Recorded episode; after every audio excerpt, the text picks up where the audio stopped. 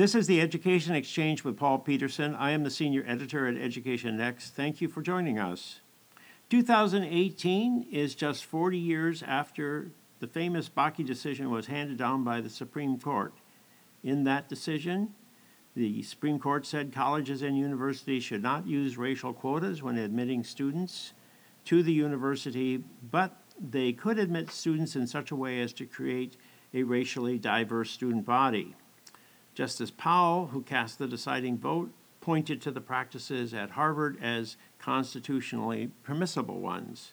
To some, this decision is an oxymoron. Can diversity on campus be accomplished without some kind of quota, whether openly stated or not? Now, Harvard University finds that it is once again at the center of this question.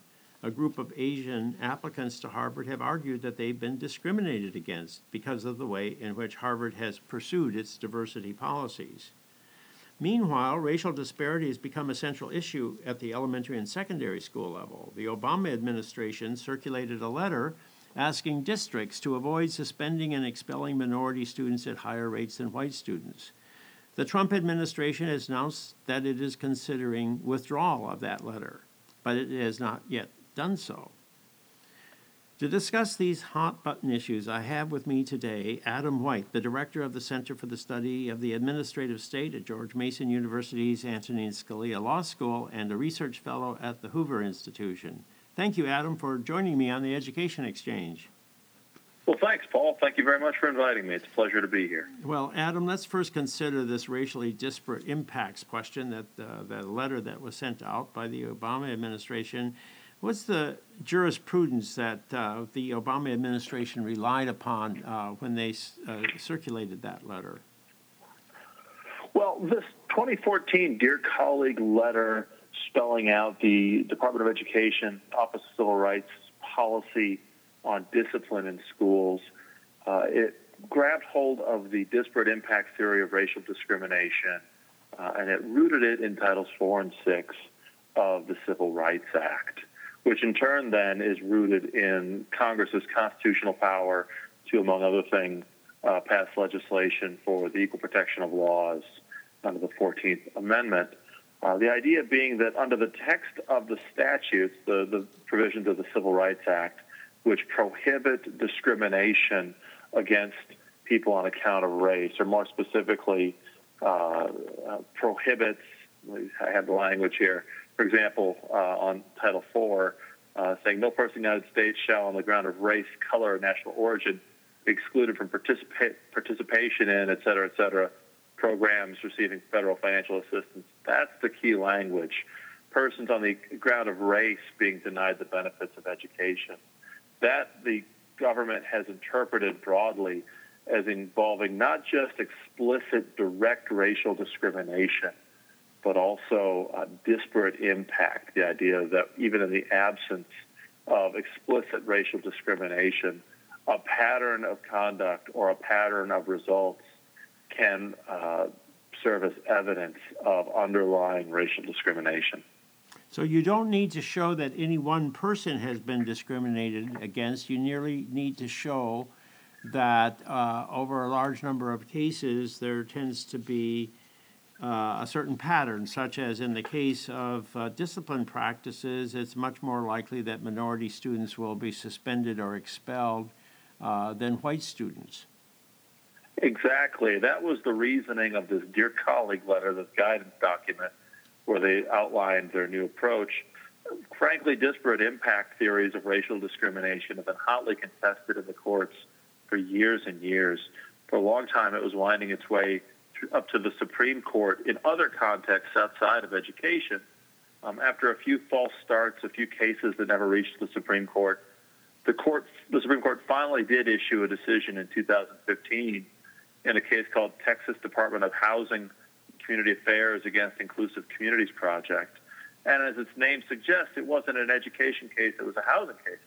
But there, the Supreme Court held that language in the Fair Housing Act language that is fairly similar to the Civil Rights Act, uh, does provide a basis for uh, disparate impact theories of racial discrimination in the housing context. As far as I'm aware, there hasn't been a similar Supreme Court precedent on point to the context of education. And obviously, education has always been a, a more uh, fraught subject in terms of racial discrimination, all the way back to Brown v. Board of Education. So I don't know that uh, the court would interpret the Civil Rights Act in exactly the same way. But the Supreme Court reaching that similar decision in 2015 under the Fair Housing Act suggests that the court could possibly take a similar turn on education issues. But that said, that's all just pro- that's projecting what could happen in the future. I think key to this 2014 letter, which, as far as I'm aware, the, the, the new education department under President Trump has not rolled back. This guidance document seems pretty thin, definitely thin procedurally, at least in terms of being a guidance document that could be pulled down at any time. And on the question of the substance, there just simply isn't that binding Supreme Court holding justifying uh, the the agency's approach uh, to education. So let's take a look at the procedural question uh, first here, Adam. Uh, in terms of uh, the procedure, how does a letter, a dear colleague letter, as it is called, uh, how does a letter that's being sent out to school superintendents around the country differ from a regulation that's that appears in the uh, in the in the regulatory books of the uh, of the U.S. government? Well, this is a, this is a, a, subject that's close to my own heart, given that I run uh, the program at the Scalia Law School on administrative law. But in administrative law, there's a basic difference between what we call rulemakings and what we call guidance. Rulemakings is a general catch-all phrase, and I, am talking at a very high level of generality, but by and large, rulemakings occur when an agency publishes a notice in the Federal Register describing a proposed regulation, and then they open the proposal up for public comment, and then people submit comments, and then the agency publishes its response to those comments and publishes its final rule again in the Federal Register. Guidance documents are sort of a catch all term for various kinds of rules and other policy making that doesn't go through that process. So that uh, process is rather complicated, right? Does it take a year or two to uh, promulgate uh, a, a, rule in the Federal Register? Yeah, I'd say it's time consuming but not complicated. It does take time. The agency has to leave a reasonable amount of time for the public to comment, and then the work of replying to those comments takes time, and the agency has to provide the public with the studies and other materials it's relying upon but it's not it's not complicated. It's just time consuming. So it usually takes a couple of years, and that's before any judicial review that follows. Guidance documents, like the Department of Education's Dear Colleague letters, those are the sorts of things that an agency issues without any, generally without any upfront process. They just announce their new policy, and then the public reacts.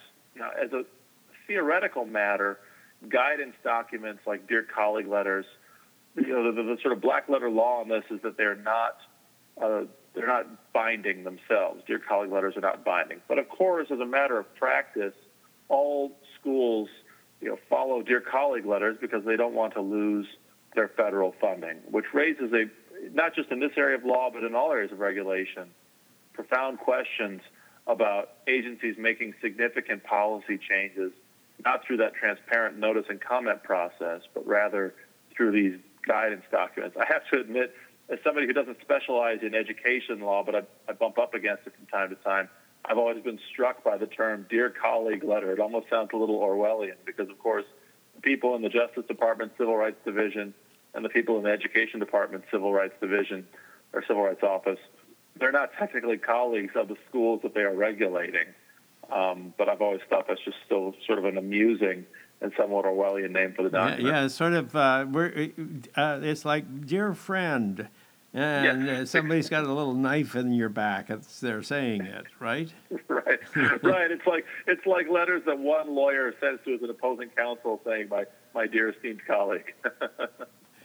well, so now, the Trump administration, though announcing uh, an intention to reconsider this, hasn't withdrawn it. So, is there something more, you know, substantial to this document than uh, the Trump uh, department uh, originally was implying? Well, I saw rumblings early in the year that Secretary DeVos, news, these are news stories, that Secretary DeVos was reconsidering it, and obviously there's been public pressure in both directions since then, with no outcome yet by the Secretary. That delay could indicate a few things. Uh, first of all, it could just reflect hesitancy on the part of the Secretary herself, on the advice of her staff, to make a major change. Because after all, while disparate impact theory is itself, uh, or this, sorry, disparate impact theory of discrimination is itself a controversial subject. Of course, the entire matter of uh, discipline in, in schools is itself immensely uh, controversial, especially with the, the, the, the, racial aspects of this. And so, even uh, one possibility is that Secretary DeVos may be prepared to re- rescind this document and replace it with something else, but she's still working on what precisely to replace it with. That's one possibility. Another possibility is that an issue of this sensitivity or this magnitude uh, may be the subject of interagency discussions uh, between the education department and other departments. I mean, after all, the Dear Colleague letter from 2014 was itself already a multi agency document. It was published by the Education Department and the Justice Department, their respective civil rights offices. But the issue of disparate impact, as we've already discussed, goes well beyond just the area of education. Of course, education is important, but also on housing policy, on government contracts, and other policies. So it's quite possible that the administration as a whole is undertaking an interagency process trying to grapple not just with the legal question for which the Justice Department lawyers and lawyers of all the other agencies surely have you know comments and, and, and debate amongst themselves. But then there's also the question of the policy ramifications of that legal debate, which goes across agencies. And so it's quite possible that this delay reflects either debates within the Education Department or debates across agencies under the oversight of the White House. Well, that sounds to me like a, good explanation for why this could be a slow moving uh, uh, development rather than something that's going to be tweeted out uh, in an afternoon. Uh, uh, there's been a lot of speculation out there, and the idea that yes, it's it's got to be uh, it's got to be vetted with a lot of different agencies makes sense to me. There's one other possibility I just want to allude to as I said, you know, just the fact of guidance documents is itself a controversial issue across agencies on questions of how agencies should promulgate new policies.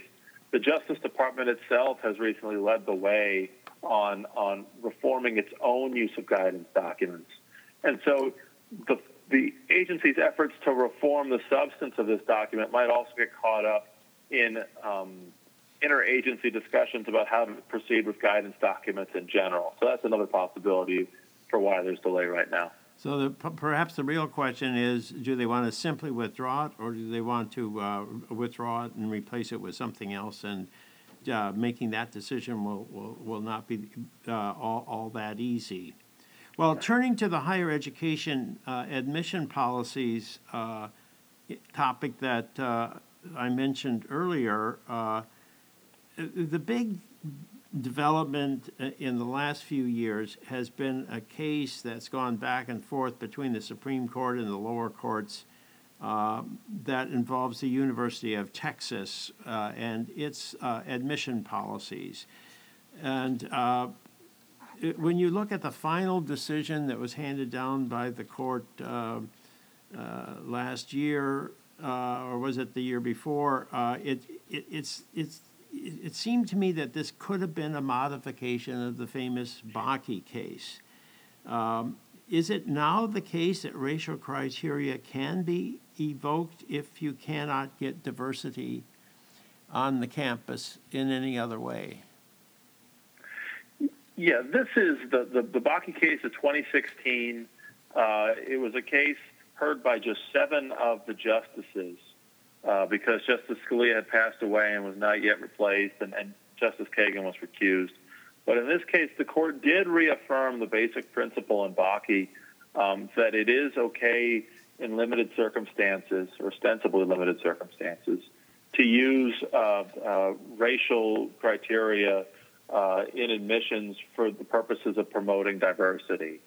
The court set out up front in its opinion and in the earlier iteration of the case, which I think was from 2013, they said that schools relying on race in, in admissions uh, will be subject to what we call strict scrutiny, which is the, the most rigorous standard of judicial review that the courts employ when, uh, when reviewing claims of constitutional rights being violated. In this case, the right to equal protection of the law, the right to um, racial discrimination.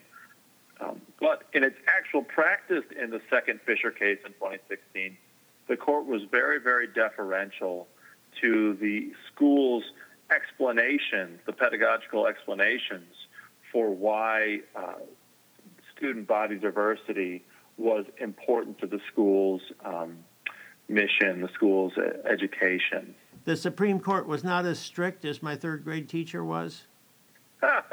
yeah, you know, sometimes teachers are stricter than they are at other times.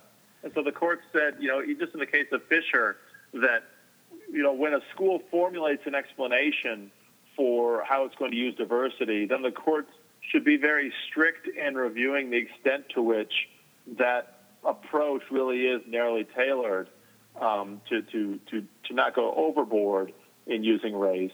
But, the, but with the, at the same time, the court is very deferential toward the school's own description or reasoning of why racial diversity is important.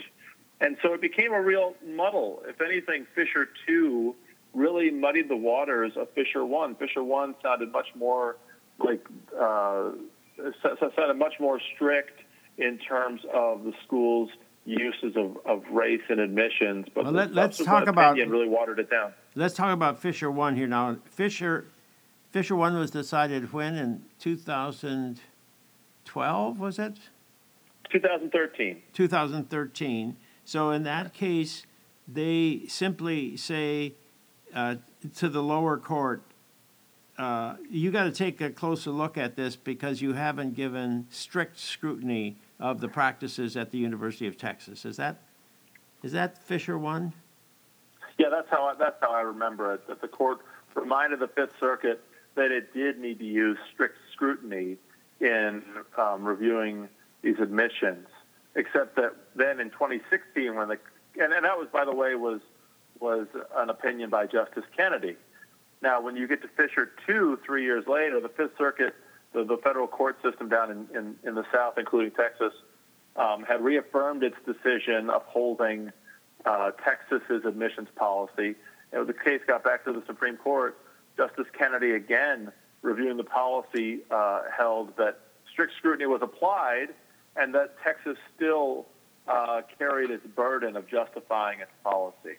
So you're saying that actually there is no modification of the Bakke rule, but isn't there a quota in Texas? There, there was, and I, I don't want to say that Fisher affirmed Bakke in every respect. I'm sure there are some ways in which the cases following Bakke leading up to Fisher have adjusted, you know, the Bakke, the Bakke approach. But yes, the, the, the, the approach in Texas in the Fisher cases – it was a mix of things. There was a system of admission for students across all schools, uh, sorry, statewide, uh, which itself, um, by taking the top students from all schools, um, itself lent to diversity. But on top of that, the school layered another sort of set of racial quotas. And that's what the Supreme Court upheld in Fisher 2. So, one of the facts that's just mentioned in passing by the court uh, when they handed down Fisher 2 was to say that there's no evidence that Asian Americans uh, were discriminated against, even though Asian Americans were not considered a minority in the case. Right. Um, now, one of the things about that that always has struck me was why did the state, the defense in this case, why didn't they um, present evidence that other groups were being discriminated against by the procedures at the University of Texas? Well, I'm not sure. I, I, I frankly don't know the, the reasoning behind Texas's justification of its program. But you are absolutely right that in the court's opinion, they uh, the court the justices and the majority allude to the fact that there are these questions very generally about the impact that Texas's affirmative action program was having on not just white applicants but also Asian Americans. Now, as you indicated, the court was able to sidestep that issue by saying that there was no evidence in the record or other empirical data um, that the court could rely upon that showed uh, racial discrimination against Asian Americans in, in Texas's process. Now, that's what, an important thing to keep in mind because, again, the review of the Texas admissions policy was limited in the Fisher case to the record at hand, Texas's record, the, the statistics regarding Texas's admissions. And so it can't be taken as categorically affirming every school's affirmative action policies, which becomes very significant in the new rounds of cases where affirmative action uh, admissions programs uh, negative impacts on Asian American students is becoming much more prominent. Is this the kind of an issue that's inevitably going to work itself up to the high court?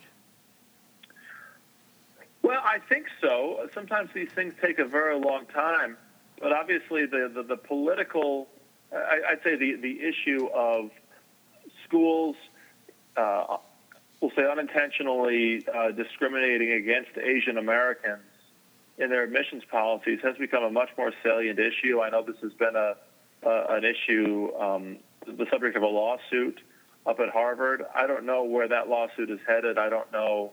You know, I wouldn't make any predictions on its particular merits one way or the other.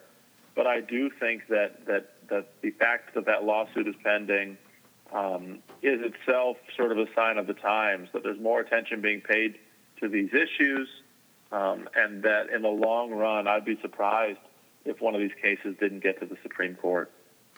Well, one of the uh, indicators of whether a case is going to get to the Supreme Court, I think, is whether or not a practice out there is uh, uh, consonant with public opinion on an issue.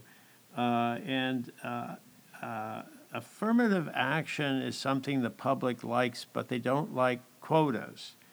And so um, they, when I ask specifically about a practice such as what's going on. Uh, there, there's not much support for it among the public. Uh, that's what we find at uh, Education Next poll. So, if the court should rule on this, they wouldn't necessarily be, and they should rule against the university. It wouldn't be that they were actually going against public opinion. That's right. I think the conventional wisdom about the court is it tends not to stray too far from public opinion too much of the time. I mean, of course, it does from time to time, but but but but, by and large, the court tends to be, I think, a reasonable reflection of the American public, with some notable exceptions. Um, the basic, the way this case would rise to the Supreme Court is it would be what we call circuit splits. Um, as multiple cases arise in different courts across the country, you're going to get disagreement among the courts about what the state of the law is under the U.S. Constitution's 14th Amendment and under the civil rights laws. Um, and so once you get federal courts disagreeing with one another, uh, that is when the Supreme Court tends to intervene. Now, the court can intervene in major issues of public policy absent one of these splits of the, among the Federal Circuit Court of Appeals. Um, but quite frankly, this particular subject seems the kind for which the court will await a circuit split. A circuit split probably won't take very long to arise, probably within the next decade. And then the court will intervene to resolve this difference of opinion among the lower courts. That's all very fascinating. Uh, thank you very much, uh, Adam. I've uh, enjoyed uh, this uh, illumination of the affirmative action issue as it's developing in the first quarter of the 21st century. Well, thank you, Paul. It's a very fascinating time to be keeping an eye on the Supreme Court and an eye on education policy, and the combination of those two makes for something even more interesting. So thank you very much for having me on. Well, I've been speaking with Adam White, Director of the Center for the Study of the Administrative State at George Mason University's Antonin Scalia Law School, and he is also a research fellow at the Hoover Institution at Stanford University. Thank you, Adam, for joining me on the Education Exchange. Thank you. I am Paul Peterson. This is the Education Exchange. Please join me for a new Education Exchange podcast released on the Education Next website every Monday at noon Eastern Time.